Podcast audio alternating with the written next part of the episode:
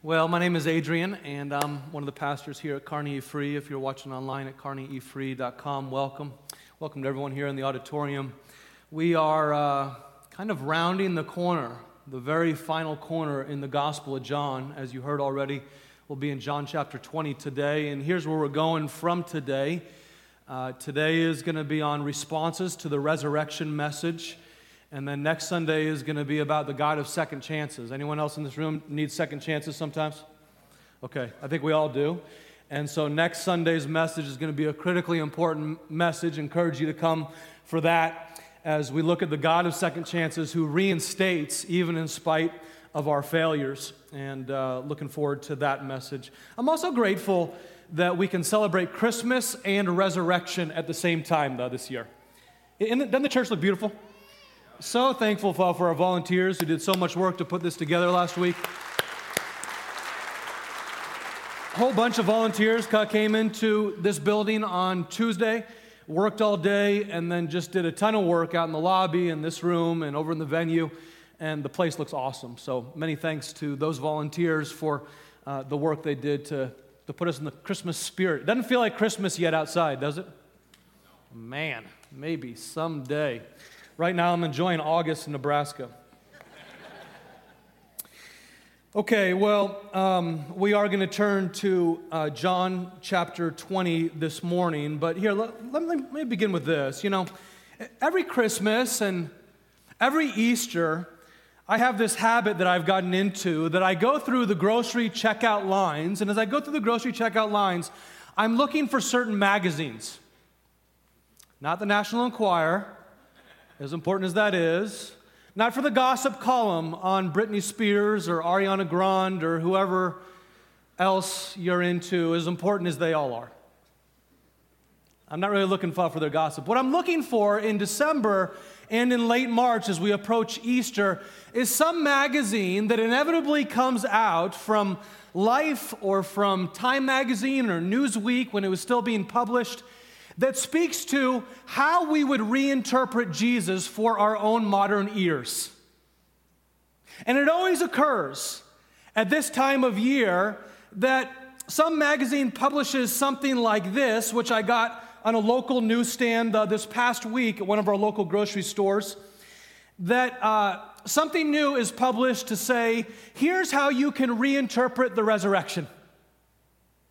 Here's how you can reinterpret the virgin birth. For our modern, enlightened 21st century ears, here's a new way of looking at Jesus. This one asks the question Who do you say that I am? And as you parse through the pages, basically the answer is whoever you want him to be. That's typically the answer from these magazines at this time of year. This one concludes with a quote from an Ivy League scholar over at Dartmouth University, and he writes, a professor of religion named Peter Bien, he writes, the gospel writers were creating a moral tale around a real man. They had their reasons. I realize much of what they wrote was not literal history. I realize much of what we know about Jesus is novelistic, but I act like it isn't. In other words, what they're saying is the virgin birth never happened, the resurrection of Jesus never happened, but they can still be useful myths for us today. I act like they happened.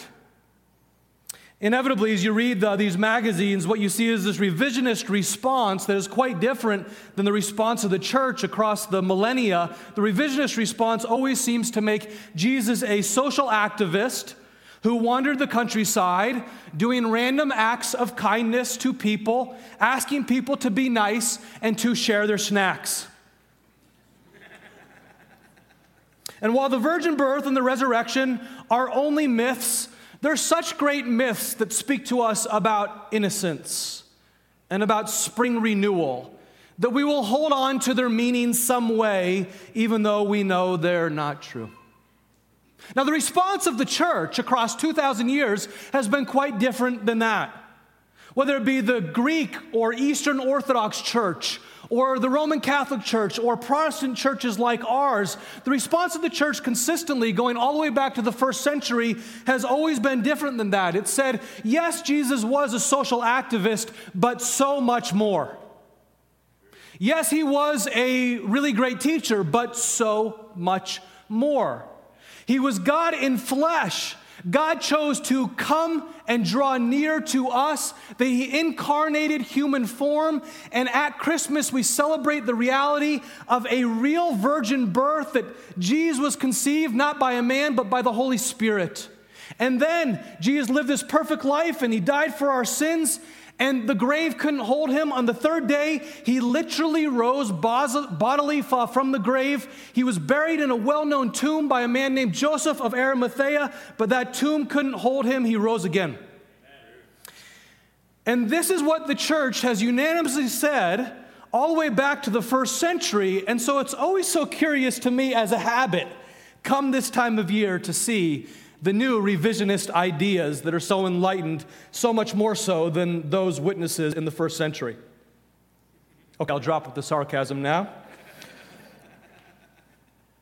Last Sunday, if you had an opportunity to join us, our, our ministry resident, Hushai Severe, gave a wonderful message on why we would believe that the resurrection actually happened.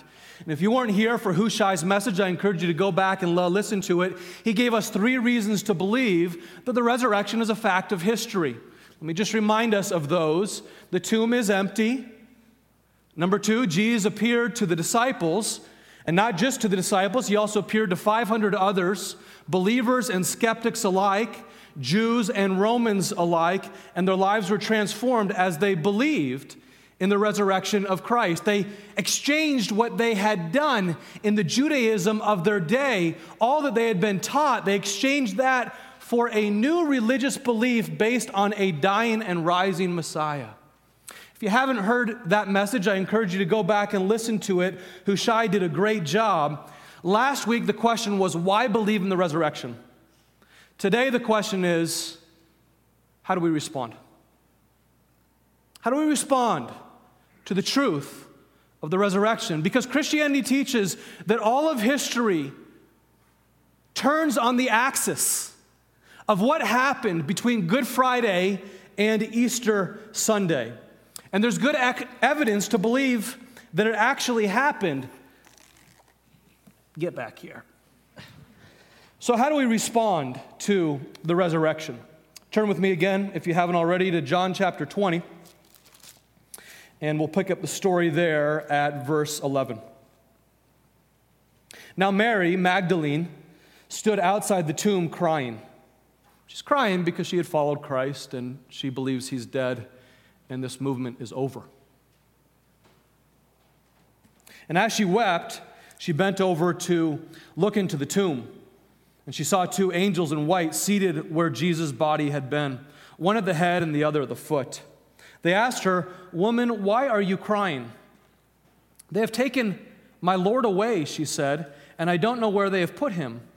At this, she turned around and she saw Jesus standing there, but she did not realize that it was Jesus.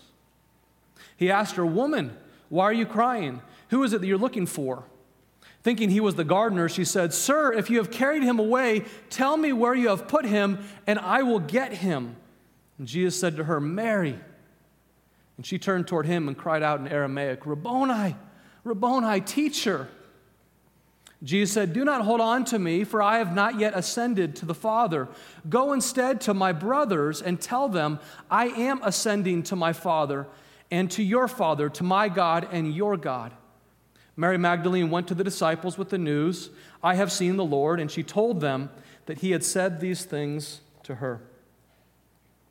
Mary saw the resurrected Christ, and then she goes forward to do just what he tells her to do, and she shares the news. She becomes the very first evangelist for the resurrected Christ. She shares the news with the disciples, and the disciples basically say to Mary, You're crazy. This is the first possible response that we might have to the resurrection. We'll see that in just a moment. That we might respond to, to the resurrection. Um, I don't think so. You're crazy. Now, all of the Gospels record the same thing with a number of different details thrown in. It's that there were a group of four women, along with the Apostle John, who were last at the cross, there with Jesus at his hour of greatest need. The women were last at the cross, but they were first at the grave. And these women, by being first to the grave, though they encounter the, the resurrected Christ, then they go and they tell the disciples, and the disciples' response to the ladies went something like this Uh huh. Yeah. Okay. Sure. Insert eye roll. Like, people don't rise from the grave. In fact, the book of Luke puts it this way as there's a number of ladies there that have, incur- that have encountered the, the resurrection. And it says this, Luke 24 the women told these things to the apostles, but these words seemed to them an idle tale, and they did not believe them. This is nonsense, they said. Like people don't pry themselves out of their coffins and then walk out of the funeral home. This is nonsense. They called it an idle tale. They thought of Mary and the other ladies perhaps as gullible women who are easily tricked. You got to understand there's a huge cultural gap between that first century culture and our culture. In the first century, in Roman and Jewish culture, women did not have a right to vote. Women could not testify in a court of law. Women were not educated. And so, as a result, they were oftentimes considered more gullible or less than. Culturally speaking, they had no credibility at all. Now, let me ask you this question. We got any fibbing experts in this room here today? Okay, if you're a fibbing expert, please don't raise your hand. If you were a fibbing expert, would you gather non credible witnesses as a defense of the tall tale that you were making up? Of course not. I am not a fibbing expert, I promise. But I would not gather those who have no credibility around me if I was making up a tall tale. The only reason to believe that women were the very first witnesses to the resurrection is because they were. It was a fatal flaw if the disciples were making up this story as these magazines I referenced want to imply. The only reason to believe that women were the first ones at the tomb, the first witnesses of the resurrected Christ, was because they actually were. You understand, it was Jesus who chose to appear to the women first. It was Jesus who chose to affirm women within a culture that did not affirm women. It was an embarrassing fact for the men that he appeared to them first, but it actually increases the reliability of the recorded events. You simply would not make up these witnesses if you are fabricating a story. Here's a few facts. Let me just review them. The tomb is empty. Jesus appeared to a number of women. It was an embarrassing fact, but it's recorded that way because this is how it happened. Then he appeared to a number of his disciples. His disciples believed. And as they believed, their entire lives were transformed by this belief in a dying and rising Messiah. By the way, I would just say that if you encounter the resurrection evidence, the evidence for the resurrection of Christ, and you just kind of say, eh, whatever, let's go get another latte. If that's what you do, that's the craziest thing you could do. That's like the craziest response to the evidence of the death of Christ and the resurrection of Christ. Ah, whatever. I'm just going to go on doing my life the way I want to do my life because Jesus says eternity is on the line. Now, second response would go like this It might be true, but I doubt it. I doubt it. The disciples, of course, were devastated that Jesus died on this cross. It was for over three years that they had abandoned their fishing businesses. They had abandoned the tax collecting businesses that they had. They left their, their father's businesses to follow Jesus, and then all of a sudden he was crucified on a tree. And so they're devastated. Jesus appears first to the ladies. They believe. The ladies bring the message to the disciples. They don't believe initially, but then Jesus appears to the disciples on a number of occasions and they believe. And he says to them, Go, I am sending you now. As the Father sent me, I am sending you to go be my disciples in Jerusalem and Judea and Samaria and to the very ends of the earth. And if you know history from there, they did. They went. They encountered the resurrection and they realized our doubts have been overcome and they went. But there was one who wasn't quite so sure, right? There was one who still needed more evidence. And we see his story in verse 24. Now, Thomas, one of the twelve, was not with the disciples when Jesus came and visited them. So the other disciples told him, We have seen the Lord. But he said to them, Unless I see the nail marks in his hands, and I put my finger where the nails were, and put my hand into his side, I'm telling you, I will not believe it. A week later, his disciples were in the house again, and Thomas was with them. Though the doors were locked, Jesus came and stood among them and said, Peace be with you. Do you notice how often Jesus greets people with peace? He's a peacemaker. Jesus is a peacemaker. He comes in the house and says, Peace be with you. Then he said to Thomas, Put your finger here, see my hands. Reach out and put your hand and put it in my side. Stop doubting and believe. And Thomas said to him, My Lord and my God, I worship you. And then Jesus told him, Because you have seen me, you have believed, but blessed are those who have not seen, but still have believed. Blessed are those who encounter the evidence, and based on the evidence, they take a step toward belief themselves. It's a beautiful scene, isn't it? It's a beautiful, beautiful interaction between Jesus and Thomas in the scene. And I think it would be helpful for us to simply admit that our natural response, if we get away from our experience in church, our natural response to this news that someone has risen physically far from the grave would be doubt. Like if a friend came to you and said, I have a friend who was risen far from the grave, you would doubt it, wouldn't you? Quite obviously. So we like to kind of poke fun at Thomas, but Thomas probably responded much in the same way as we would respond in a similar circumstance. He says, Unless I can put my hands where the nails went through and put my hands where the, the, nails went through his feet and put in the side where that spear went through and pierced his heart and pierced his lungs. Unless I can do that, I don't care how many of you say you have witnessed the resurrected Christ, I am not believing it. You see, resurrection was as difficult for people to believe back then as it would be for skeptics to believe today. But what I would like to say here is that Thomas had these doubts and he asked for help. He said, I would like to have more evidence.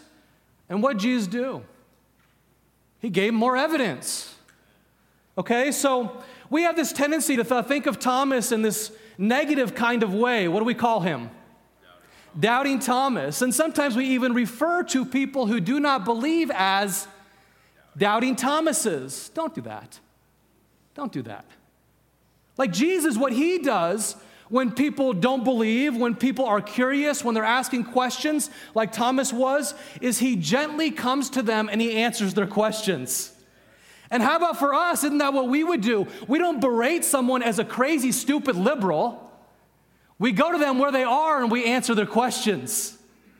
Okay, this is the way of Christ, is to meet people right where they are in the midst of their doubts, in the midst of their questions, and to gently love them there. We have this tendency to think that God would be angry in some way, well, with a doubter. But Jesus was not angry, well, with Thomas. He didn't fear Thomas. He didn't fear other people who asked questions. He loved and answered those genuine questions. And then he invited people to take a step of faith based on the evidence. And this is what we would do as well as we go on mission for Christ. We would give people evidence, the evidence of our changed lives, the evidence of our hope. We would also give them the evidence for the resurrection, and we would invite them to take a step of faith based on the evidence. Thomas did that. Jesus was gentle with him, and then Thomas believed. And the result of that was Thomas went off to India and gave his life up for the gospel message of Jesus Christ. And I don't know about you. I just believe those witnesses who get no personal benefit from their stories. How about you? They got no personal benefit. What they got for their story was death. But the blood of the martyrs became the seed of the church as they went off into all the world, testifying to what God had done for them. Ours is a faith that is deeply rooted in history. My friends, if Christ's bones are still in the grave, somewhere under Israel's dirt, then his followers are in a pitiful situation. This is the way the Apostle Paul put it. He says, If Christ has not been raised, your faith is futile. It's a waste. You're still in your sins. You haven't been able to deal with your sins if Christ has not been raised. Because a wish won't do much for you long term, a myth won't do much for me long term, a convenient lie won't do much for us long term. But if the tomb is really empty, if his bones cannot be found, then the result is this Christmas is true. It means that Christmas becomes more than sappy sentimentality this year. It means that Christ drew near to you. He loves you. He chose to draw near to you. He chose to die for you. It means He justifies your firm and confident trust in Him because He was resurrected from the grave. And so we take this step, this reasoned step of belief based on the evidence. We say, I believe. I believe. This is the third response. This is the most reasonable response. I believe. And I don't believe in a wish. I don't believe in myself. I'm telling you, I don't. I know myself too well to believe in that. I don't believe in the goodness of humanity. I don't believe in a myth. I believe in Jesus Christ, who died for me, a sinner, and rose again to make me a saint. That's what I believe. Here's verse 30. It says, Jesus performed many other signs in the presence of his disciples, which are not recorded in this book. Man, I don't know about you. I can't wait to get to heaven and ask him about some of those other signs. How about you? Man, there's going to be some good stuff to learn about in heaven. It will not be boring, I promise you. But these are written that you may believe that Jesus is the Messiah, the Son of the living God, and by believing you may have life in his name.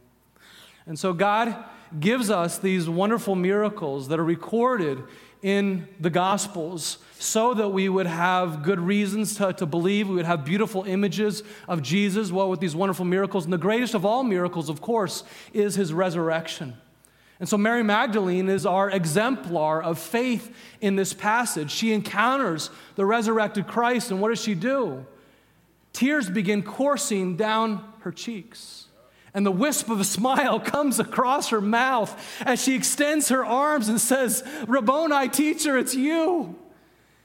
And she goes to give her Messiah a hug, and he gives her a hug, and then he tells her, You go and tell the brothers. You go tell them this message that everything I said is true, that I did die for them, and I did rise again to justify your firm belief. And you go tell them this Go be my witnesses. Friends, this is us. Go be my witnesses. It's us. In Jerusalem and Judea and Samaria and even to the ends of the earth. And they did. And they did. And so the gospel message went out to the Middle East and to India and to North Africa and to Europe and eventually to the United States, such that you've heard the message. And you've been transformed by the message, perhaps. And I've been transformed by the message. And now I also am a sheepdog for Jesus, a steward of the message, and I pray that you are as well. This is the simple message with the most important question that you will ever answer which Jesus says in John chapter 11, I am the resurrection and the life. He who believes in me will live even though they die, and whoever lives and believes in me won't die. When you die, you'll go straight to heaven. The question is do you believe? Do you believe this? That's the operative question that Jesus would give to each and every one of us. Do we believe? And if you believe that, you're going to have solid hope through the sufferings that inevitably come in this world. This is a painful time. It's a painful time for so many of us. It's been a painful time for me.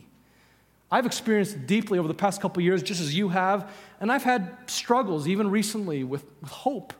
And I have to return again and again to the reality that there will be great suffering in my life, but there is hope which is greater.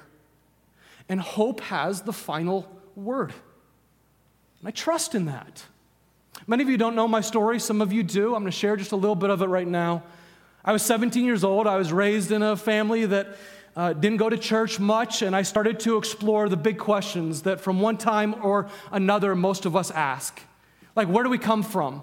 Do we come from a primordial sludge, or did God make us for a purpose? Where are we going when we die? Is this the end of it here, and then we're just eaten by worms, or is there something better on the other side? What is meaning in life? What is morality in life? How do I deal with the stuff that I know I've done wrong? Because there are many. I started asking those questions, and as I did, I was reading a number of books that would be considered holy books in Buddhism or in Hinduism, and then nothingness books from existential atheism. And I started reading the Bible, as some friends gave me that as well, and I got lost by, by the time I got to the book of Leviticus. And I put it down, but fortunately, I was told also to read the book of Matthew, and I did that, and I was captivated by, by Jesus. And in the midst of that, so someone gave me another book that helped me come to some kind of answer to the difficult questions though, that I was asking. Really simple book that I could recommend to all of you, particularly if you're asking questions today. It's just called More Than a Carpenter by Josh McDowell. And I read that as a teenager, and it was significant enough uh, for me to believe that God in Christ provides the very best answers to the big questions that I was asking. And it was significant enough uh, for me to believe that there's very good reasons to believe that God literally, in time and space, rose Jesus from the grave, and therefore I cannot just shoo him off as yet another good teacher. I actually have to do business with what he said. And so I started at least to believe in Jesus intellectually. I believe that God rose Jesus from the dead intellectually. But it was a few years later, well, when I was in college, just down the road here at Hastings College, in a cramped dormitory up on a bunk bed, that I really came face to face with my failures and with the question what do I do with these? Like, I can't make up for the wrong things I've done by doing a bunch of good things. If you appear before a judge with all kinds of good things you've done, he doesn't care about that. He judges you on the basis of the wrong things you've done. So, what do I do with all the wrong things though, that I know that I had done? And so I was pro- processing through that, and I started to feel this sense of meaninglessness. And on the outside, I might have been happy enough, but on the inside, I was melancholy. And on the outside, I might have played a humble tune, but on the inside, I thought I was better than other people. On the outside, I didn't judge people. I was nice enough to people, but on the inside, I played judge and jury over people. You know what I'm talking about? That kind of person. And the difference came when, in the midst of that time at Hastings College, in that bunk bed, I went to this pastor friend of mine and a wonderful older man, and I just asked him, What do I do with all of this? All these big mistakes I've made. What do I do with these? And literally, my question for him was, Am I going to hell? And he looked me in the eyes and he loved me and he didn't judge me. And he told me about the love of Christ and the grace of God as revealed by the cross, nothing I could earn. And I started to encounter for the very first time that God loves me not on the basis of what I could be, but what I am and that He forgives me right where I am, and I can live out of that. And then there began this wonderful journey from up here to down here. I started to believe, not just intellectually, but at a heart level, that Jesus Christ loved me enough that He would die even for me, a sinner, that He would turn me into a saint as I trusted in Him. And I am here to tell you that He's been resurrecting my life ever since. Yeah.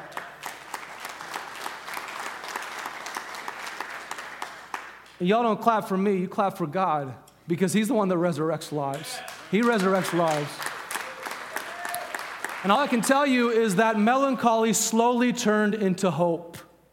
And I still can fight with it. And so I have to go back to this reality that in the end, God is going to make things right. In this world, there will be trouble, but in Him, there is peace. In the end, God will make things right. And I've moved away from this pride to more of a humility, and I'm not there, there. I'm not there yet. There are no experts in humility, right? I'm not there yet. Any expert in humility certainly isn't. Okay, but I moved from some of that pride to some humility, and I moved away from being judge and jury over people's lives to just being compassionate and meeting people right where they are and realizing my job is not to be judge over anyone. My job is simply to love people where they are and compassionately meet them with the love of Christ and to be present with people as they are because we're really all the same. We put our pants on the same way. We need the same God. We need the same God who would forgive us and love us and give us hope forevermore. And this slowly but surely transformed me from the inside out. I'm just telling you, it's the resurrection hope that gets us through our dark hours, whatever they might be today. It's not based on a wish or a myth, it's based on the truth that the tomb is still empty. And I don't know about you, but I just need hope. I just need hope to make it through this world. And it's been said that humans, humans actually have the capacity to live for 40 days without food. And humans can live for four days without water. And humans can live for four minutes underwater. But we can only live for about four seconds without hope. We so desperately need hope because the existential angst from this world digs into our souls and we wrestle with the meaninglessness of it all. And so you have to have this firm foundation, this cornerstone, which is the reality of the crucifixion for your sins and the resurrection from the grave, out of which we stand in confidence. Now, I mean, some of us today, you're going to respond to this message and you're just going to kind of go through the church motions and you're going to have that first response that I said, mm, whatever. Where are we going to lunch? Some of you are going to do that. And I'm telling you, that's the craziest response. because if Christ is risen far from the grave, he needs to be dealt with. And other people are going to respond to this and they're going to say, you know, I still have a lot of doubts. I still have a lot of questions. Great. That's okay to have questions. Just don't be hardened by those questions. Jesus says, Ask and you will find, seek and it will be given to you. Okay, so don't be hardened by those questions. Perhaps you would take it upon you to read that book that I just referenced, More Than a Carpenter. There's lots of great resources out there that help us to understand that there are valid reasons to believe that Christianity is actually true. It makes the best sense of life and it makes the best sense of what happened back in AD 33. If you have doubts, will you explore them or will you allow yourself to be hardened in those doubts? Or third, we might respond and say, Yeah, in spite of all the challenges that I go through, even in spite of some of my questions that haven't yet been answered, I believe. Amen. He is the resurrection and the life, and in spite of all my suffering, I trust in Him, and so I trust my future to Him, and there is hope. Amen. Beyond this world, into the age to come, I'm putting my coins in his basket. I'm going with Jesus. And I pray that you would as well. And my friends, it's as simple as this, okay? Maybe you respond to this message and you say, I, I don't even know how to do that, but I would like to, to become a follower of Christ. And I just want to tell you that. I don't want to put any pressure on anyone. But if you're in the spot right now that you say, I don't have all my questions answered, but I would like to respond, I would like to say, I want to follow you, Jesus. It's as simple as this. Ready? It goes like this You admit that you've done some things wrong. The Bible calls that sin, and that's all of us, 100% of us in this room, no judgment on any of that. You admit that you've done some things wrong. You ask God to forgive you of that. That's A. Admit you've done some things wrong. B is believe. Believe that Jesus Christ is Lord and Savior, that He died on a cross for those sins to freely bring you to God. Not on the basis of anything you bring to the table, just on the basis of His mercy. Believe. Admit, believe, and then finally is commit. You commit yourself to following Him. Commit yourself to say, I will do what you call me to do. I will live out of your love and I will obey you. I will treat you not just as a Savior, but I will treat you as Lord. And if you do that, even today, you can be confident that in the same way God rose Jesus from the dead, you will have life eternal forevermore. You are His son or daughter. That's the offer. Let's pray.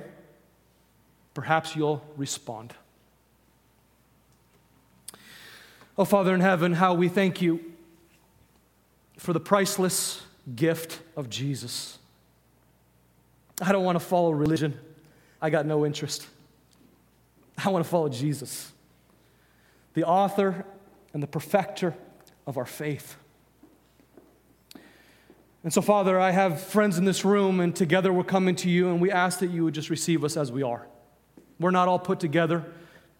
We're ordinary folks with all different kinds of really big problems, and we ask that you would take us right where we are. Thank you, Lord, that you love us and you want us to live out of your love with hope. Thank you, Father, that you don't call us to believe in a wish or a myth, but you call us to believe in something that's based on great evidence, that we would take a step of faith on the basis of that evidence. Thank you, Lord, this is true. Father, I pray for any friends in here that are admitting right now, I have sinned and I need forgiveness.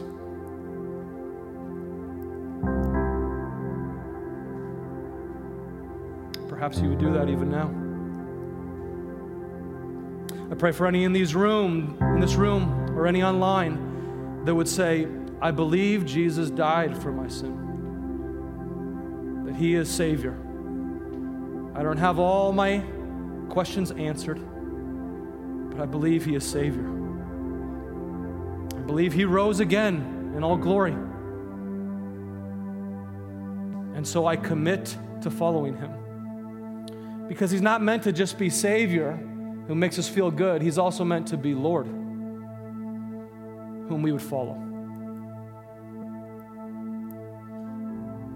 And so we commit ourselves to you. We admit that we're still sinners. We believe that you died for us.